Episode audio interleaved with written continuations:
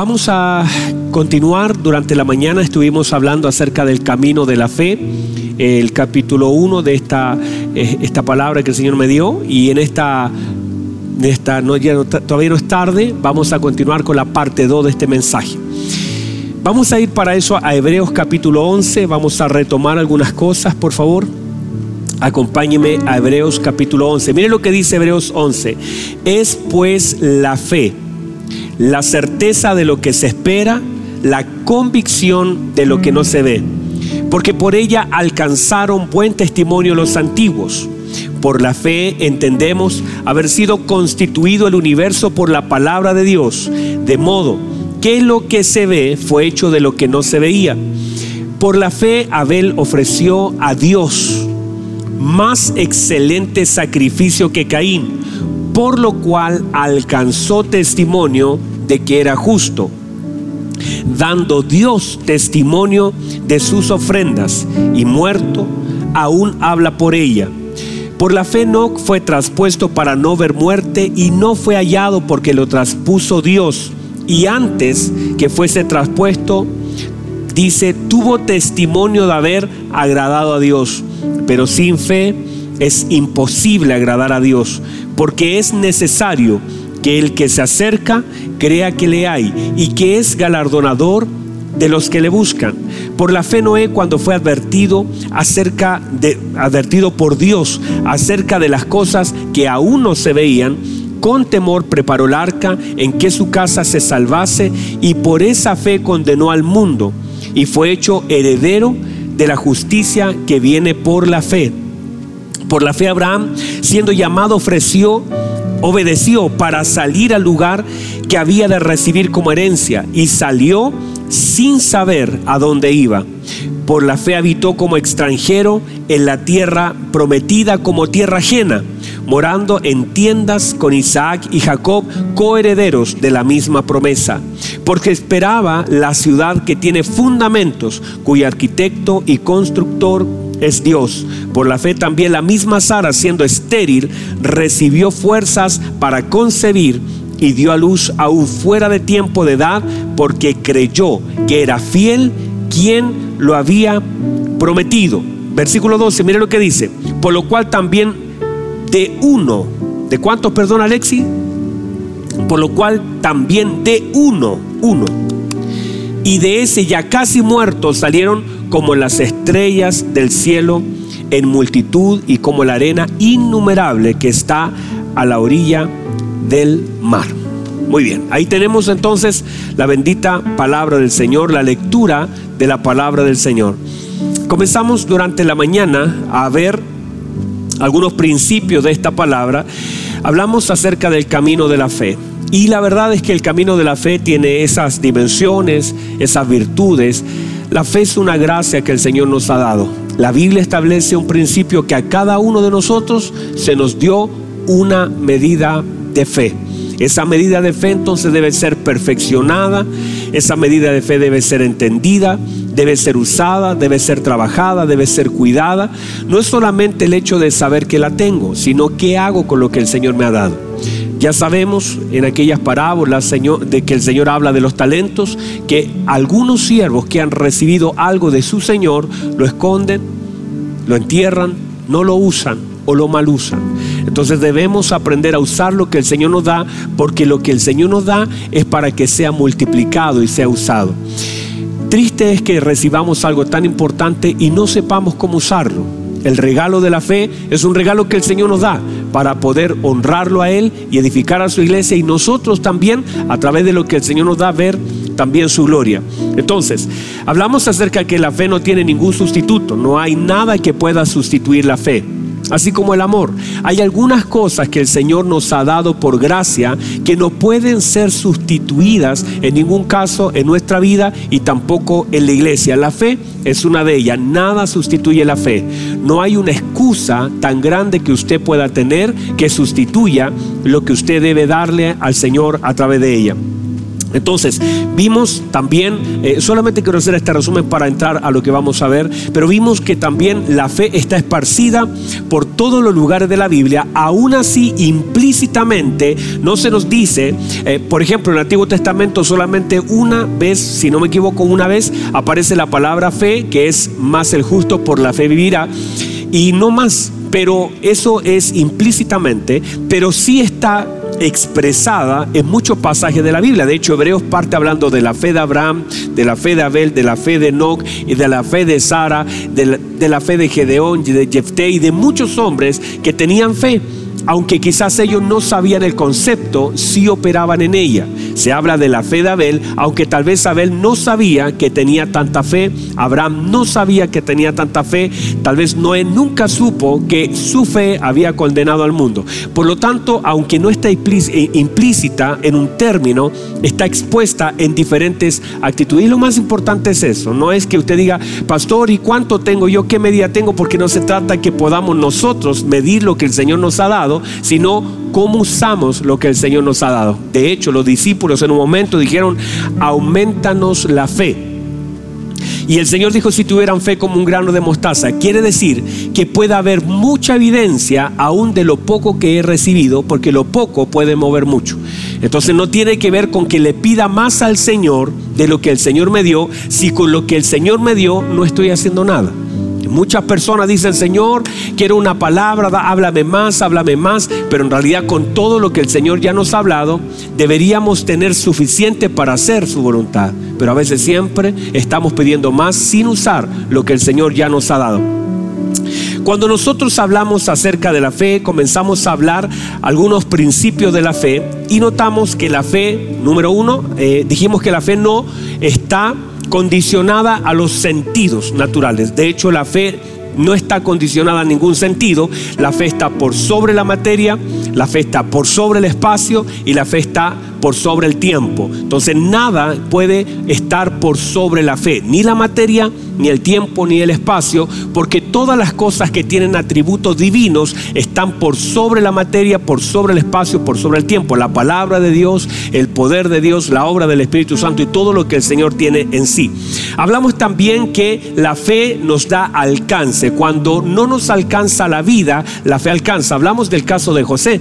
Cómo José eh, no le alcanzaba a la vida para poder eh, avisarle a sus tatara, tatara, nietos que saque su hueso, pero la Biblia dice que por la fe José dio instrucciones acerca de su hueso, creyendo que ellos, tal vez no, el que escuchó la instrucción se le iba a olvidar, pero la fe entonces fue soltada, la palabra fue soltada y como José fue la llave que introdujo a Israel en Egipto, también José dio instrucción de la salida. Por lo tanto, José era la entrada y José también era la salida. Quiero decir esto, así como Elías. La Biblia dice que Elías dice, no lloverá sino por por mi palabra. Quiere decir que una persona puede tener una llave para cerrar algo y la misma persona puede ocupar la llave para abrir. Hay cosas que el Señor nos ha dado para que seamos llave en la vida de otras personas.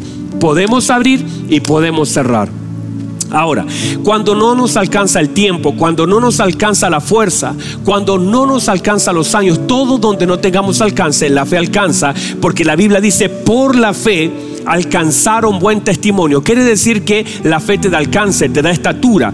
La Biblia dice hasta que todos lleguemos a la estatura. Esa estatura va a ser la perfección de la obra de fe. De hecho, la Biblia dice hasta que todos lleguemos a la unidad de la fe. ¿Por qué? Porque la fe tiene que ser incrementada y perfeccionada. El apóstol Pedro, hablando de la perfección, dice que nuestra fe, que es mucho más preciosa que el oro, y aunque el oro es perecedero, se prueba con fuego, así nuestra fe sea hallada en alabanza, en gloria y honra para el Señor. Entonces la fe es un elemento que debe ser procesado y a través de la prueba también. Hablamos también acerca del entendimiento, que muchas veces no es falta de de, entendimiento, sino es falta de fe. Y explicamos acerca de eso, de cómo el Señor no nos vino a explicar, sino nos vino a revelar. Y eso es por medio de la fe. Muchas de las cosas que nosotros hoy no entendemos y que queremos a través de la inteligencia comprender, la podemos comprender solamente a través de la fe. La fe es un elemento, es una llave. La fe es una llave que nos permite comprender algunas cosas que sin la fe es imposible poder comprender. Por eso la Biblia dice que por la fe comprendemos, entendemos haber sido constituido el universo. Quiere decir que la fe nos ayuda a la comprensión, al entendimiento. Y cuando uno ve pasajes bíblicos de hombres y mujeres que con fe pudieron comprender, por ejemplo, la Biblia dice que Noé construyó, y lo vamos a ver, construyó con fe. Noé no tenía todo lo necesario en sí para poder construir, porque no sabemos si era un carpintero, no sabemos si era un ingeniero. Para construir algo, por muy pequeño que sea, uno necesita tener planos y una construcción del tamaño. De hecho, si usted sabe, ayer en Estados Unidos se hizo una réplica del arca y se, ocuparon muchos ingenieros para replicar algo que no es sin toda esa ingeniería pudo hacer. ¿Por qué? Porque la fe te abre el entendimiento. Ah, reciba eso. La fe justamente te abre el entendimiento para que aquellas cosas que se requiere mucho con la fe pueda alcanzar. Por eso aquella mujer dijo, si tan solo toco el borde, ¿por qué? Porque la fe le hizo entender algo que de otra forma nadie lo puede. De hecho, eh, Pedro dice, Señor, ¿Cómo estás diciendo quién me ha tocado si todos te están aquí apretando, todos te están tocando? Es que hay un entendimiento mayor por causa de una fe mayor. En la medida que mi fe va creciendo, mi entendimiento también va creciendo. Por eso cuando nosotros nos acercamos al Señor por medio de la fe, el entendimiento también va creciendo y vamos teniendo conciencia y comprensión de todas las cosas que vivimos. Cuando alguien dice, ay, yo no sé por qué me pasa eso, no es solamente que no sepa, sino está muchas veces manifestando la falta de fe porque la fe te accede al entendimiento. O sea, quiere decir que la fe es una llave para los ojos del entendimiento. Hablamos también acerca de la fe de Abel la fe de Abel, que es justamente uno de los principios clave, que la fe no es pedir, sino la fe es dar.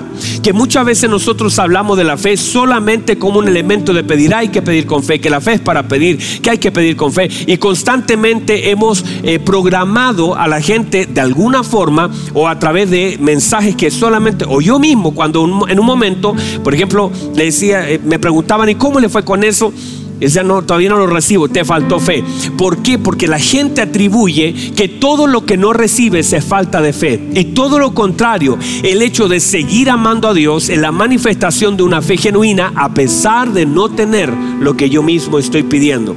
Por lo tanto, hablamos acerca de que la fe no es pedir. Y de hecho en este pasaje de Hebreos no vemos a alguien que esté diciendo voy a pedir, voy a pedir. No dice que por la fe eh, Noé pidió nos vemos a un Noé pidiendo madera, nos vemos a un Abel pidiendo un cordero, nos vemos a un Abraham pidiendo una tierra, vemos a gente ofreciendo porque la verdadera fe ofrece. Quiere decir que una iglesia que opera en fe es una iglesia que siempre está dando. Y no solamente recursos, está dando su tiempo, está dando su amor, está dando su trabajo, está entregando sus dones. Todo lo que tenemos lo damos. Por eso el Señor es el autor y consumador de la fe, porque Él vino a darse a sí mismo por rescate de todos nosotros. Y hablamos en ese mismo pasaje que eh, Santiago dice que la fe sin obra es como es muerta. Entonces Santiago hace la pregunta, dice, dígame dónde está su fe pero muéstremelo a través de sus obras, porque justamente la fe se manifiesta no por lo que pido, sino por lo que hago. Yo no puedo decir yo tengo toda la fe, así que voy a pedir que Dios haga. Eso no está mal, pero la fe no se trata de cuánto pido, sino de cuánto hago y justamente cuánto doy. Vemos también en el punto 5 que tratamos que la Biblia dice que fue eh, Enoch fue traspuesto. Y entonces hablamos de la transferencia de lo que el Señor hace para no ver. La Biblia dice que entonces Enoch agradó al Señor al caminar con Él y tuvo testimonio. La Biblia dice esto, póngame atención. La Biblia dice que antes de ser traspuesto Enoch, tuvo testimonio de haber agradado a Dios. Y mire, fue tanto lo que agradó a Dios que Dios se lo llevó. Y la Biblia dice, y no lo hallaron. Quiere decir que lo buscaron Quiere decir que comenzaron. De hecho, a, lo mismo le pasó a Elías. Elías, la gente comenzó a buscarlo. Eliseo sabía que ya no, no había cosa, porque él vio cuando fue arrebatado. Pero entonces quiero decir lo siguiente. Hay cosas que por causa de caminar con el Señor y en el Señor, nosotros no veremos. Y hay lugares donde el Señor me va a transferir. Hay, hay un momento donde Dios transfiere, donde Dios te saca de un lugar, donde Dios te mueve a otro lugar. Quizás ahora mismo puedes estar en un tiempo de dolor. La Biblia dice en Daniel que Dios muda los tiempos, cambia. Por lo tanto, usted que me está viendo, no importa en el tiempo que esté, lo que puede moverlo de un tiempo y transferirlo a otro tiempo es la fe. Mantenga su fe, mantenga su confianza, mantenga su esperanza, mantenga su adoración. Nuestra fe adora al Señor. Nuestra fe adora al Señor. O sea, si usted quiere adorar al Señor, adórelo por medio de la fe. No diga voy a adorar al Señor, voy a cantar dos cánticos. Puede ser que usted cante y no adora al Señor. Lo que honra al Señor, lo que agrada al Señor es nuestra fe. No digo que cantar esté mal, está bien, pero lo que realmente agrada al Señor y lo que puede marcar la diferencia entre lo que vemos y lo que Dios no nos permite ver es justamente la fe. Cuando nosotros comenzamos a honrar al Señor, entonces ahora que le honramos, entonces le agradamos. Y la Biblia dice que aquel que se acerca debe creer que le hay. Quiere decir que una fe me acerca al Señor. Entre más creo, más me acerco. Entre más creo, más cerca estoy. No puedo decir que creo en el Señor y estoy lejos, porque lejos están los incrédulos, pero cerca están los hombres de fe. Los hombres de fe están cerca del Señor y a pesar del dolor, a pesar de lo que nos pase, a pesar de lo que vivamos, no podemos alejarnos a causa del dolor, sino que tenemos que acercarnos a causa de la fe, porque la fe dice que la única forma de poder acercarnos a Él y recibir lo que Él tiene es creer, es la fe. No te puedes acercar a Dios sin fe, porque aquel que se acerca a Él debe creer que le hay. Por lo tanto, lo que te permite accesos, abrir puertas, es la fe. Y abrimos puertas por medio de ella. Entonces, hablamos también de la fe de Noé, y aquí quedamos, y aquí avanzamos en lo siguiente. Hablamos acerca de la fe y la Biblia dice que por la fe en Noé cuando fue advertido preparó su casa. Y dice, con temor, míreme por favor, con temor. Hay una cosa que hablamos acerca de la preparación. El hecho de que una fe hace que me prepare. La incredulidad, de hecho, ¿cómo están los incrédulos? Si los incrédulos, los que no conocen al Señor, los que no reconocen al Señor, siempre el incrédulo mirará hacia adelante el tiempo que no sabe que tal vez ni tiene. Siempre dirá, aquel hombre dijo, gózate alma mía, porque muchos bienes tienes.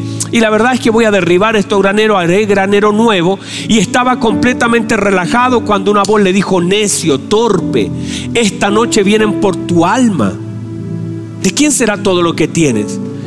Entonces cuando una persona ve, cuando vemos en la escritura que las personas eh, son incrédulas, si usted ve eh, las fiestas clandestinas, gente en la calle, gente que está lejos del Señor, ¿qué vemos? Personas incrédulas que no se acercan.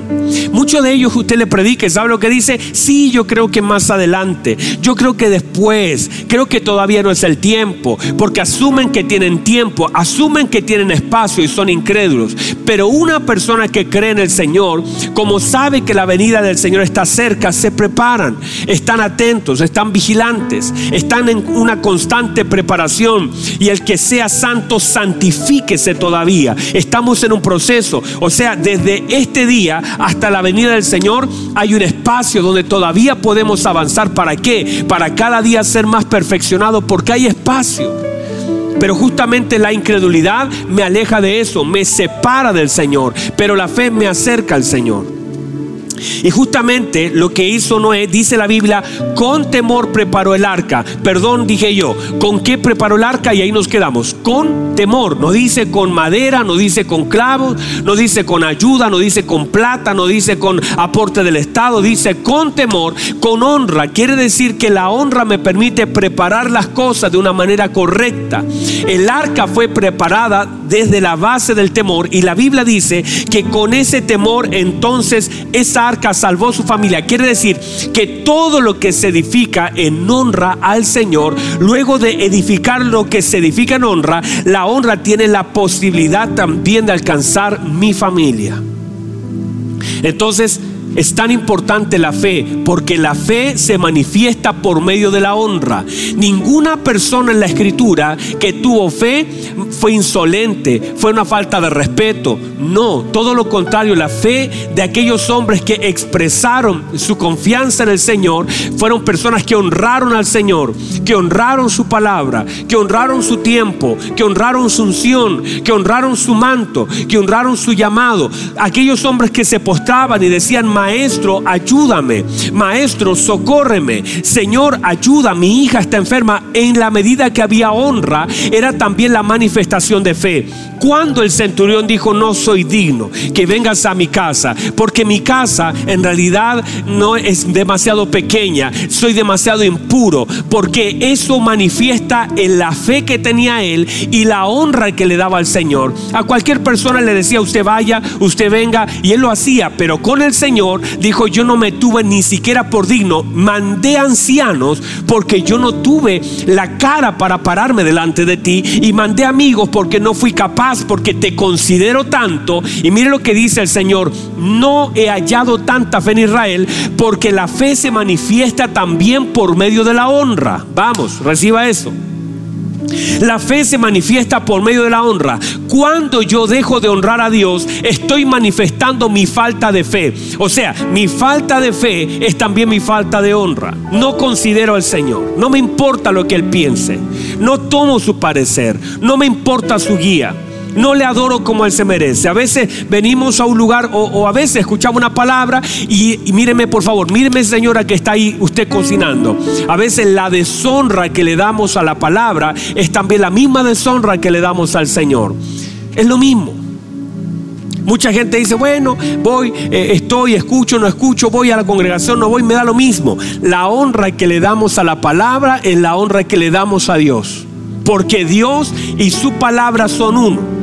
Y si para usted da lo mismo escuchar o no escuchar, si usted dice, bueno, la Biblia la tiene por ahí, no le importa ni su palabra, ni la predicación, ni la adoración. Es más, hay gente que llegan a una congregación, ahora no podemos, pero gente que dice, voy a llegar solo a la palabra, no, no, no voy a llegar a la adoración porque canta mucho, eh, no me gustan las canciones, va a cantar un hermano que no me gusta como canta y deshonran a Dios porque piensan que las canciones son para usted, piensan que las canciones son para, para que la gente, no, las adoraciones son para el Señor. Usted no va a definir en el cielo lo que va a cantar. Usted no va a llegar al cielo, ay, no me gusta el cántico de Moisés. ¿Por qué no cantan otro? Usted va a cantar, gloria a Dios, aleluya. Usted no tiene opción. Pero aquí deshonramos lo que se hace, deshonramos el ensayo, deshonramos los talentos, deshonramos las unciones. No puede ser que nosotros deshonremos lo que Dios ha llamado, despreciemos. Por eso cuando usted honra a un hombre de Dios, honra a un pastor, honra a una mujer, honra a una persona que toca honra, usted está honrando a Dios que lo llamó.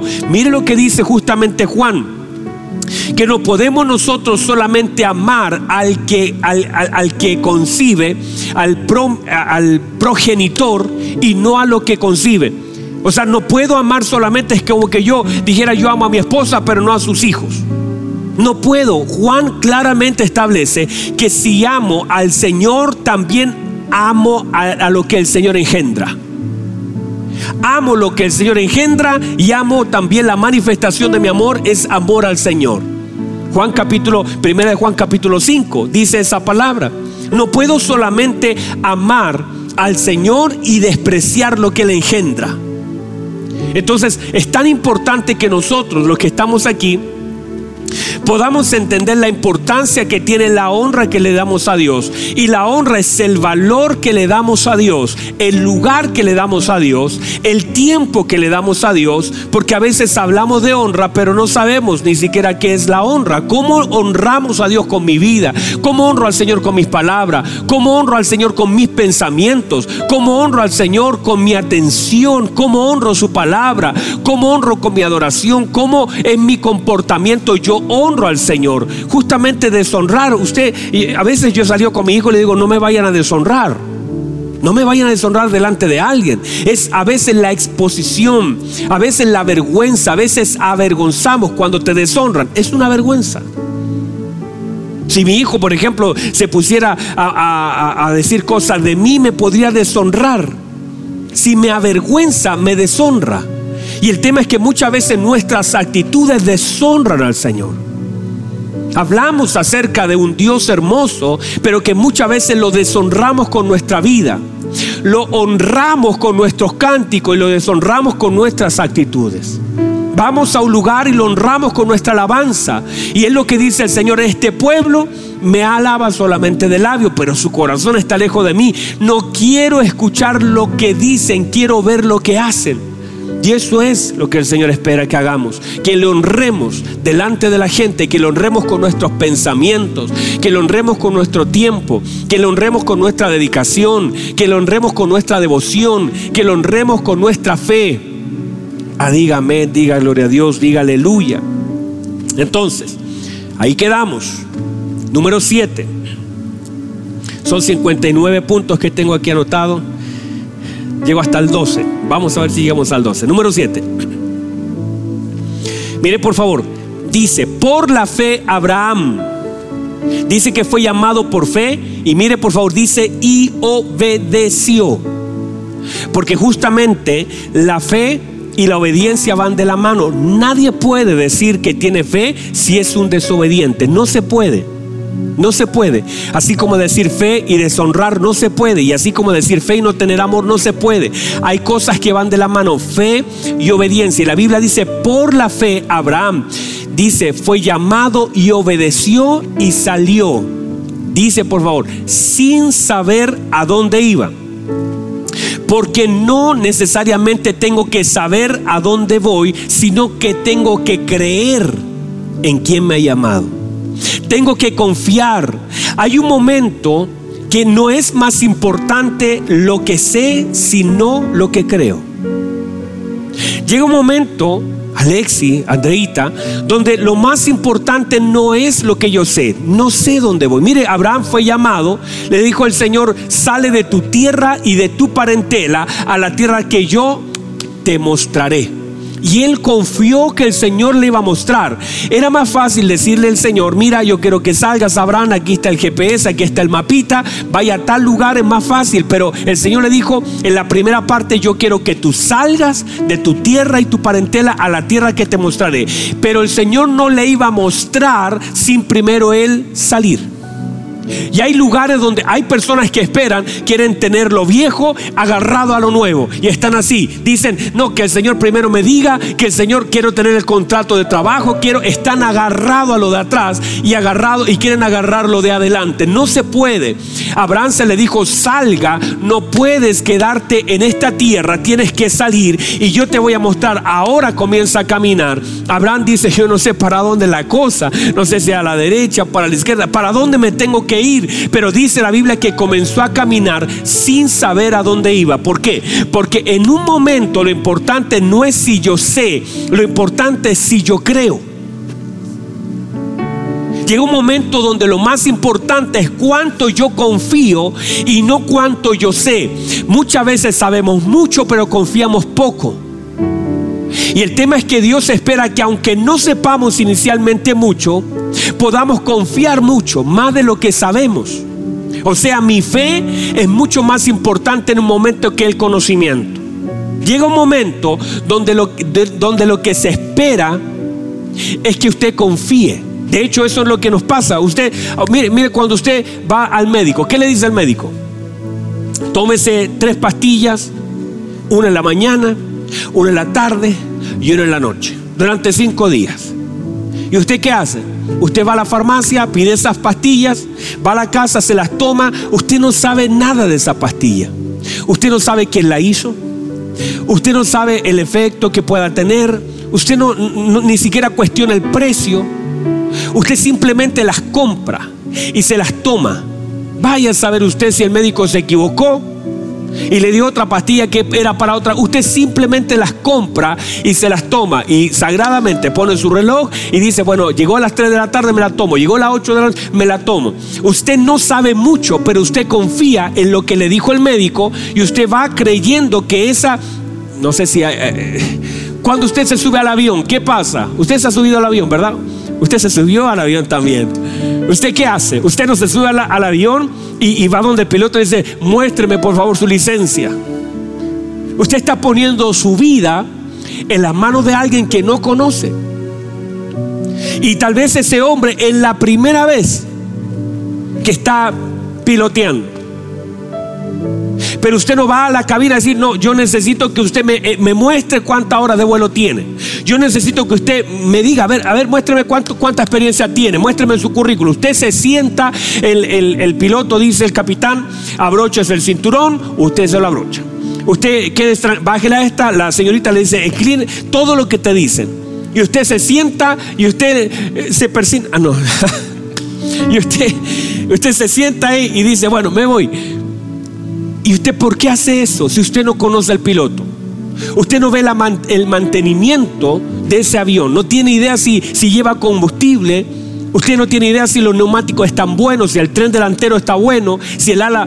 Usted no sabe nada, solamente usted se sienta porque su confianza es mayor a su conocimiento, por eso se embarca. En el Señor debería ser mucho más. En el Señor debería ser, pero a veces queremos todas las garantías. Que, no, Señor, usted si me va a mandar, yo quiero saber todo. Dígame todo, muéstreme todo. Quiero saber el principio y el final del asunto. ¿De cuánto estamos hablando, Señor? A veces el Señor pone algo en nuestro corazón y cuestionamos lo que el Señor pone en nuestro corazón porque queremos garantía. No le pedimos garantía al médico, no le pedimos garantía al piloto, no le pedimos garantía. Usted se sube, eh, pide un Uber, usted no sabe si es un delincuente, no le, le pide la huella digital para ver si ese tipo me va a asaltar, me va a llevar o si sabe manejar. No le pedimos, confiamos. Pero es justamente lo que Dios espera, que nosotros confiemos muchas veces más de lo que conocemos. Pero a veces desconfiamos de un Señor tan hermoso, tan bueno. ¿Sabe lo que dice su Señor? Míreme. Él dice, si tengo cuidado de las aves, también cuidaré de ti. Ya sea que usted no conozca ningún pajarito, ya sea que usted no, no haya visto ninguna vez un pajarito volar. Tal vez usted no conoce ninguna ave, nunca ha visto, no, no ve programa, pero usted debe creer que el Señor le va a cuidar. No necesita evidencias, porque ya el Señor lo dijo. Y, su confianza debe ser mayor a su conocimiento. Diga amén, diga gloria a Dios, diga aleluya. Alguien diga amén, por favor. Entonces, la garantía no está en el saber, sino en el creer. Dios espera que mi fe sea manifestada por medio de mi obediencia.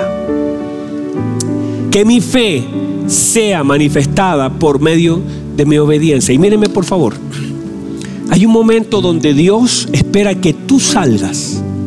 Reciba eso. Donde Dios espera que tú salgas. Siempre estamos esperando que Dios nos saque donde a veces Dios espera que nosotros salgamos. ¿El Señor pudo haber sacado a Abraham? Claro. Claro que lo pudo haber sacado. Pero llega un momento donde el Señor le dice, sal tú de tu tierra y tu parentela salga de esa tierra. No quiero que esté ahí. ¿El Señor lo pudo haber sacado? Claro que sí, pero hay un momento donde Dios decide que tú obedezcas porque tu fe se manifiesta por medio de tu obediencia. Y esa obediencia, manifestamos nuestra obediencia por medio también de esa fe, o al revés. Pero muchas veces queremos que el Señor, ay Señor, si esto no es tuyo, sácalo de mí. Y usted sabe que no es de Dios. Señor, si esto no me va a ayudar para bien. No, hay un momento donde Dios dice, yo quiero que usted salga. Muy bien. Número 8. ¿Están ahí todavía? Dígame amén. Si está ahí, póngale un like a la publicación, coméntenos, díganos, pastor, aquí estamos. Comparta si puede esta publicación para que llegue a más personas. Mire lo que dice. Por la fe, Sara, siendo estéril, recibió fuerzas. Mire por favor. No dice que Sara pidió fuerzas. Dice que Sara recibió fuerzas para recibir la promesa. ¿Por qué? Porque Dios nos dará lo que necesitamos para recibir lo que ha prometido.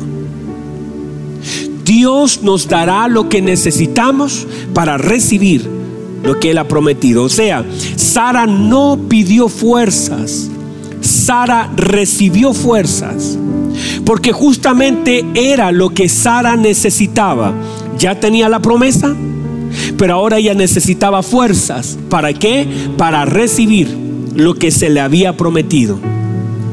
Dios no solamente nos da una promesa, también nos da lo que necesitamos para que podamos retener lo que Él ha prometido. Ah, reciba eso, qué hermoso. O sea, Dios, pónganme atención, Dios no solamente nos da una promesa como iglesia, sino que adicionalmente a la promesa nos da las fuerzas para retener, no para frustrarnos no para enojarnos, sino para retener, para soportar, para abrazar lo que Él ha prometido. Mire lo que dice. Y no solamente eso, y la Biblia dice, y dio a luz fuera de tiempo. ¿Sabe por qué? Qué hermoso es esto. Yo no sé, Alexi. La Biblia dice que dio a luz fuera de tiempo. Cuando veo eso, veo que Sara, por gracia del Señor, se puede dar cuenta de la fidelidad. Y mira lo que dice Sara, que ella creía en quién le había hecho la promesa, no en Abraham, no en Abraham, sino en Dios que fue fiel, dijo, Él será fiel, quien me hizo la promesa será fiel. Y dice que ella por esa confianza en quien hizo la promesa, dice que recibió fuerza. Y aunque estaba fuera de tiempo, o sea, míreme por favor, el tiempo para Sara había terminado. El tiempo para Sara cerró. El tiempo de, su periodo menstrual terminó. El tiempo ya no tenía fuerza, era una anciana. Pero el Señor entonces por medio de la fe le dio fuerzas. Todo su interior comenzó a, ordenarse otra vez. Todo lo que estaba eh, quizás ya, seco se comenzó a florecer. Todo lo que no podía fue, ¿por qué? Porque el Señor había hecho una promesa y cuando el Señor hace una promesa y tú crees la promesa del Señor, Dios hermano, el tiempo se tiene que ajustar a la promesa, el tiempo se tiene y el cuerpo tiene que responder a la fe que tenemos en quien ha hecho la promesa. Qué hermoso es que Dios en un momento suelta su palabra y tiene que haber alguien que la crea. Y aunque usted diga, ah, pastor, pero es que el tiempo ya pasó, pastor, es que las cosas son difíciles, pastor, es que no sé si vamos a poder, pastor, es que esto pudo haber sucedido cuando era joven. Pero llega un momento que Caleb se para con 85 años a decir, yo estuve hace 40 años atrás en este lugar y tal eran mis fuerzas para la batalla en ese tiempo y ahora tal son mis fuerzas. Yo no sé qué pasó, pero estoy parado en lo que Dios dijo que me iba a dar y yo no sé qué está pasando. Ya soy un anciano, pero tengo tanta fuerza. Dame Josué, ese monte es mío, ese monte es mío. Y aunque estaban los hijos de Aná que eran gigantes, él dijo, ese monte es mío, ese monte lo voy a tomar porque Dios dijo que era mío. Ya no soy ese joven que recibió la promesa, pero sigo sosteniendo la promesa en mi vida y esa promesa me da fuerza para poder pelear lo que Dios dijo que era mío. Aunque ya la gente decía, eres un anciano, no puedes, ah, tal vez no puedo, ah, ah, los años han pasado sobre mí, tal vez está lleno de arrugas, tal vez el tiempo está encorvado, pero si hay una promesa en tu vida, el cuerpo tendrá que reaccionar. Ah, yo no sé si hay alguien acá, pero la Biblia dice de Simeón que tomó al niño Jesús en sus brazos. Yo no sé cuántas veces, míreme por favor, cuántas veces Simeón estuvo enfermo ¿Cuántas veces Simeón estuvo cansado? ¿Cuántas veces Simeón estuvo entristecido? ¿Cuántas veces Simeón parecía que no iba a durar su vida?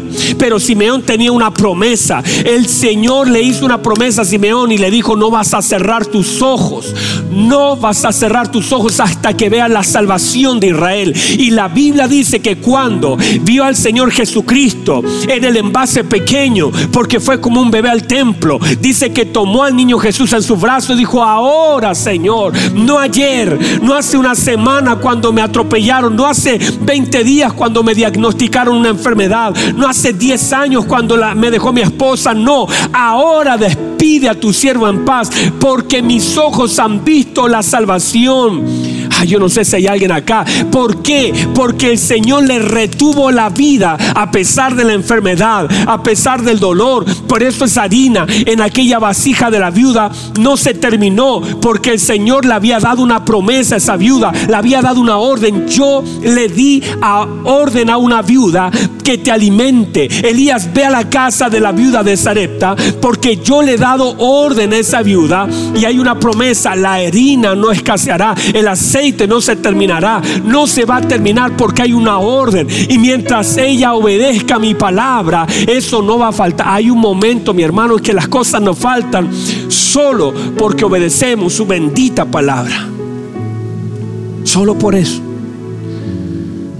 Déjeme cerrar porque ya nos pasamos, pero escuche bien. La Biblia dice esto. Todos murieron creyendo.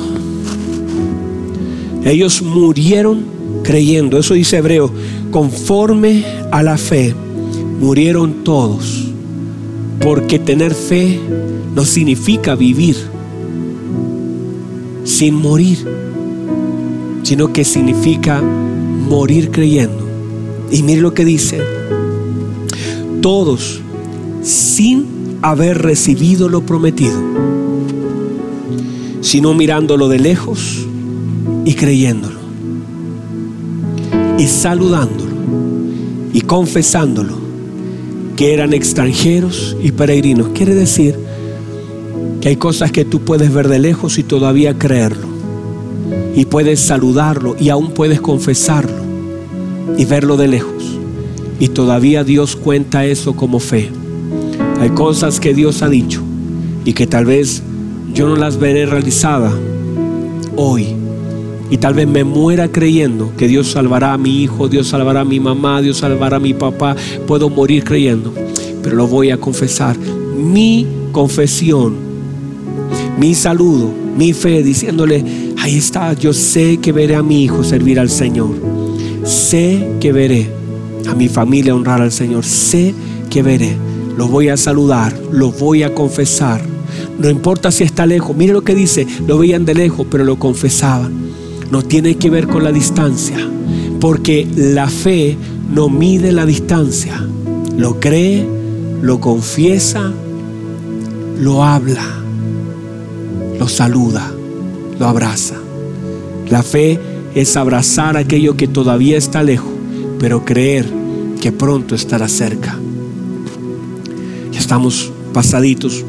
Cierren sus ojitos, por favor, donde están. Padre, su palabra ha sido predicada. Mientras su palabra es predicada, su gracia derramada. Señor, ¿cuántos de mis hermanos que están ahí están saludando de lejos? Están confesando. Están creyendo. Están mirando. Están diciendo eso. Eso es mío. Veré a mis hijos servir a Dios. Veré a mi familia honrar a Dios. Los veré. Padre, en el nombre de Jesús saludamos las promesas, las confesamos. Y por supuesto, Señor, moriremos creyendo en todo lo que usted ha dicho que hará. Gracias, Señor. Yo sé que su presencia también está tocando y mucha gente que está ahí, Señor, tal vez En un momento mirando de lejos algo que la fe hará que se acerque. Mientras lo confieso, también eso se acerca. Mientras, Señor, lo saludo, pareciera que cada vez está más cerca. Bendigo, Señor, a mis hermanos. Su presencia hermosa. Gracias, Dios. Gracias. Muchas gracias.